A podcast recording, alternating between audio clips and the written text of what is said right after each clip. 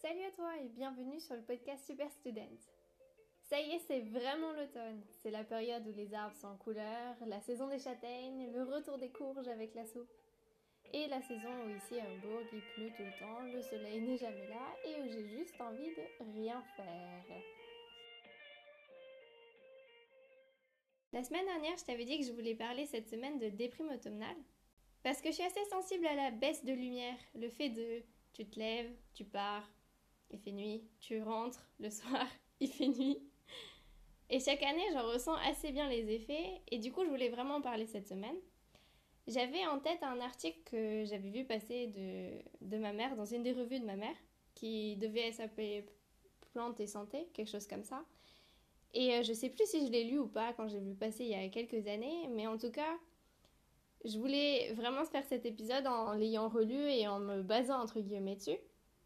Et en fait, me suis rendu compte en lisant que ce que je cherchais, c'était un remède contre la déprime automnale, un remède pour euh, bah, continuer comme si de rien n'était. Et en fait, en lisant l'article, je me suis sentie un peu hypocrite et je me suis dit, mais comment est-ce que je vais faire ce podcast cette semaine? Parce que je voulais à tout prix chercher un remède. J'étais assez obstinée. Euh, oui, euh, il me faut quelque chose contre la déprime automnale, contre le changement de saison. Oui. Et voilà déjà le premier problème. Tu peux pas aller contre le changement de saison, Anaïs. Et surtout, c'est un article qui vient d'une revue qui s'appelle Plantes à santé, donc forcément, euh, il parle beaucoup de plantes qui ont un effet sur la façon dont le corps va s'adapter au changement de saison, euh, qui aident pour l'endormissement et ce genre de choses, tout un tas de plantes qu'en fait moi je ne connais pas du tout. Et du coup, je ne me voyais pas vous lister des plantes et vous dire exactement ce que j'avais lu, alors que bah, je m'y connais pas du tout. Dans l'article qui s'appelle Hiverner sans déprimer, ils font vraiment le parallèle entre la nature qui se met au repos, les animaux qui se préparent, qui vont commencer à hiverner, et les arbres qui perdent leurs feuilles, etc., et tout ce qui se passe en automne. Et nous, en fait, et ce qu'on ressent nous, la baisse d'énergie qu'on peut avoir, l'envie de rien faire, entre guillemets, et de rester bien au chaud sous la couverture toute la journée.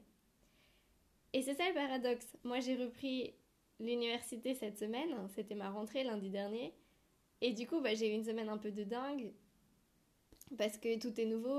J'étais à l'université euh, quasiment de 9h à 18h et je rentrais tard le soir où j'avais encore des choses de prévues après. Du coup, c'est pas du tout le rythme qu'on pourrait supposer selon la période et qu'on devrait avoir. Et c'est là que je me suis rendu compte que bah, ces derniers temps, j'ai entre guillemets tout fait faux par rapport à la période. Par exemple, la semaine dernière, j'ai dormi assez peu finalement parce que je rentrais tard le soir et que j'avais encore envie d'avoir entre guillemets du temps libre après et du coup, je me suis endormie assez tard. Ce week-end, ben, c'est la reprise, donc on a été invités le vendredi soir. Je me suis couchée à 2h30. Hier soir, je voulais faire une soirée tranquille et au final, je me suis endormie vers euh, minuit et demi, quelque chose comme ça. Ce qui fait que cette semaine, j'ai pas souvent eu plus que 8h, 8h30 de sommeil. Alors que je te l'avais dit dans le podcast sur le sommeil, moi en soi, il me faut plus que 8h, 8h30, 9h, c'est pas mal quoi.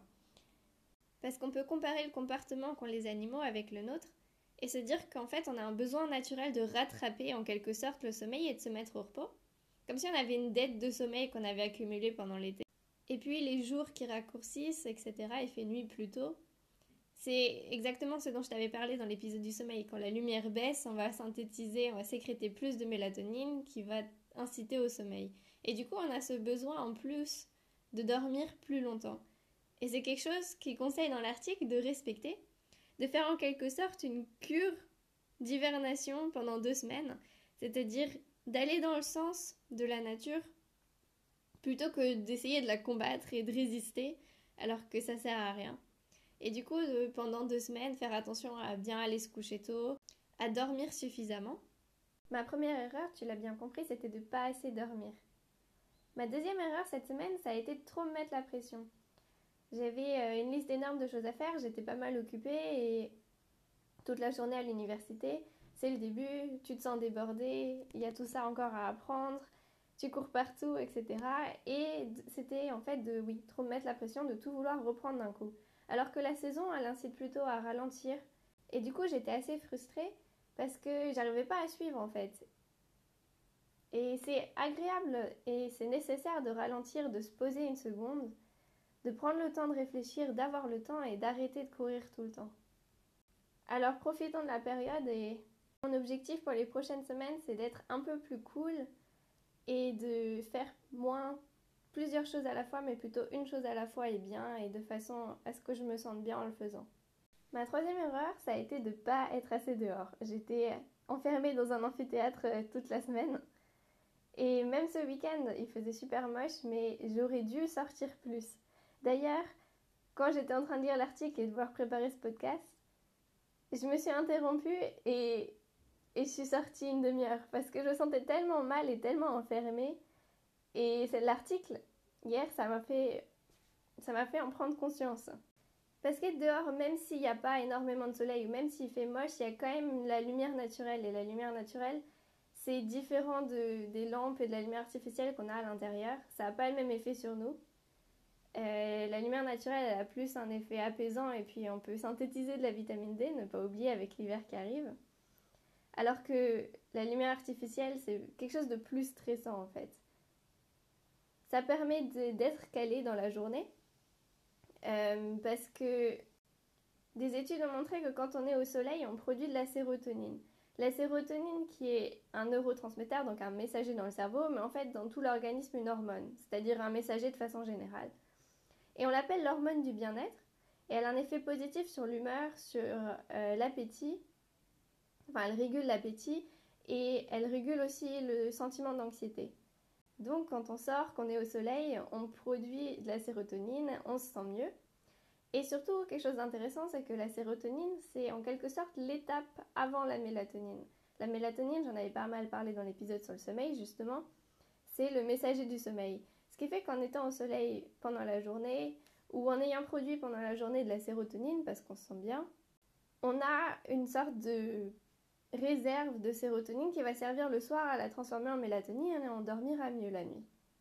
Alors des fois, c'est pas toujours possible d'être au soleil parce que en hiver, les jours sont vraiment courts, on a quand même des journées à tenir où euh, on est à l'intérieur malheureusement. Mais du coup, il faut privilégier ben, les trajets à pied, euh, d'être dehors le plus possible. Et sinon, ce qui est aussi possible, c'est ça s'appelle la luminothérapie, des lampes spéciales qui permettent d'avoir à peu près la même chose que la lumière du soleil. Alors ça fait quelques années que j'en ai très envie, mais aux dernières nouvelles, ça coûte encore assez cher, mais euh, j'ai pas re-regardé. Donc euh, renseigne-toi si ça t'intéresse. Sérotonine, l'hormone du bien-être, comment est-ce qu'on peut faire pour augmenter la quantité qu'on produit pendant la journée? Donc on a dit aller dehors, être au soleil. Il y a cette citation d'un médecin que j'aime beaucoup qui dit il ne sert à rien de lutter contre l'ombre, il faut apporter la lumière. Il y a aussi faire du sport, parce qu'en faisant du sport, on sécrète de la sérotonine, mais aussi de la dopamine, qui fait partie de notre système de récompense. Et sinon, il y a consommer assez de tryptophane. Alors le tryptophane, tu vas me dire, je ne sais pas ce que c'est. En fait, c'est un acide aminé, donc ça fait partie des protéines. C'est en quelque sorte la petite brique pour construire la protéine. Et je t'ai dit que la sérotonine, c'est l'étape avant la mélatonine, et en fait, le tryptophane, c'est vraiment le produit de base. C'est-à-dire qu'à partir du tryptophane, ton corps va pouvoir produire de la sérotonine, et à partir de là, de la mélatonine. Et en fait, le tryptophane, il met assez longtemps à être absorbé, il a besoin d'être mangé avec des glucides, donc des sucres, et qu'il y a assez de deux vitamines du groupe B, la B3 et la B6.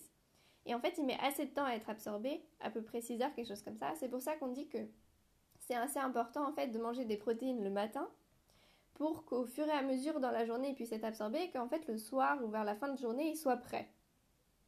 L'article parlait pas mal de plantes et il y a ce qu'on appelle des plantes adaptogènes, c'est-à-dire des plantes qui aident ton organisme à s'adapter dans le sens où elles vont stimuler ton hypothalamus où il va pouvoir produire de la sérotonine et de la mélatonine. L'hypothalamus c'est une région dans le cerveau. Après, il faut savoir qu'il y a 85% de la sérotonine que ton corps produit qui n'est pas produite dans ton cerveau, mais dans ton intestin. Et on commence à comprendre le rôle super important qu'a l'intestin dans toutes les régulations de l'organisme et on commence à l'appeler le deuxième cerveau. Donc dans l'intestin, c'est des cellules spécialisées qu'on appelle euh, endocrines qui produisent la sérotonine et du coup bah, la plus grande partie de la sérotonine qui circule dans ton corps, y compris celle qui a un effet dans ton cerveau. Donc ce que tu manges, ça a un gros effet sur ton humeur aussi. En plus, on vient de voir que si tu n'avais pas mangé assez de protéines le matin et que tu n'as pas de tryptophane pendant la journée, le soir, ça va être dur de produire de la sérotonine et de la mélatonine.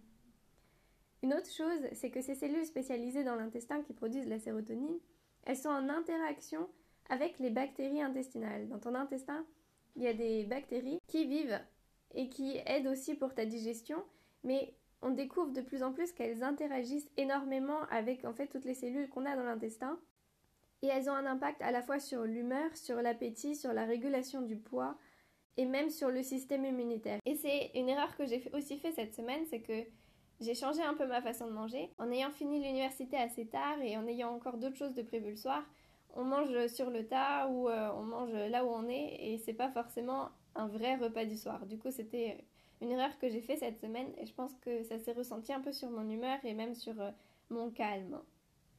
On arrive à la fin de cet épisode sur la dépression saisonnière et désolé, pas de recette miracle. Mais la clé c'est bien d'accepter qu'on change de saison et qu'on passe à une période où naturellement on a un peu moins d'énergie, de prendre plus le temps pour soi, d'en profiter. Et après il y a des habitudes qui permettent d'améliorer justement cette fatigue et cette déprime passagère comme le fait de sortir régulièrement, d'accepter ça, de faire une sorte de cure d'hivernation, de dormir plus pendant deux semaines, de profiter de la lumière naturelle, de manger des protéines le matin, de faire du sport pendant la journée.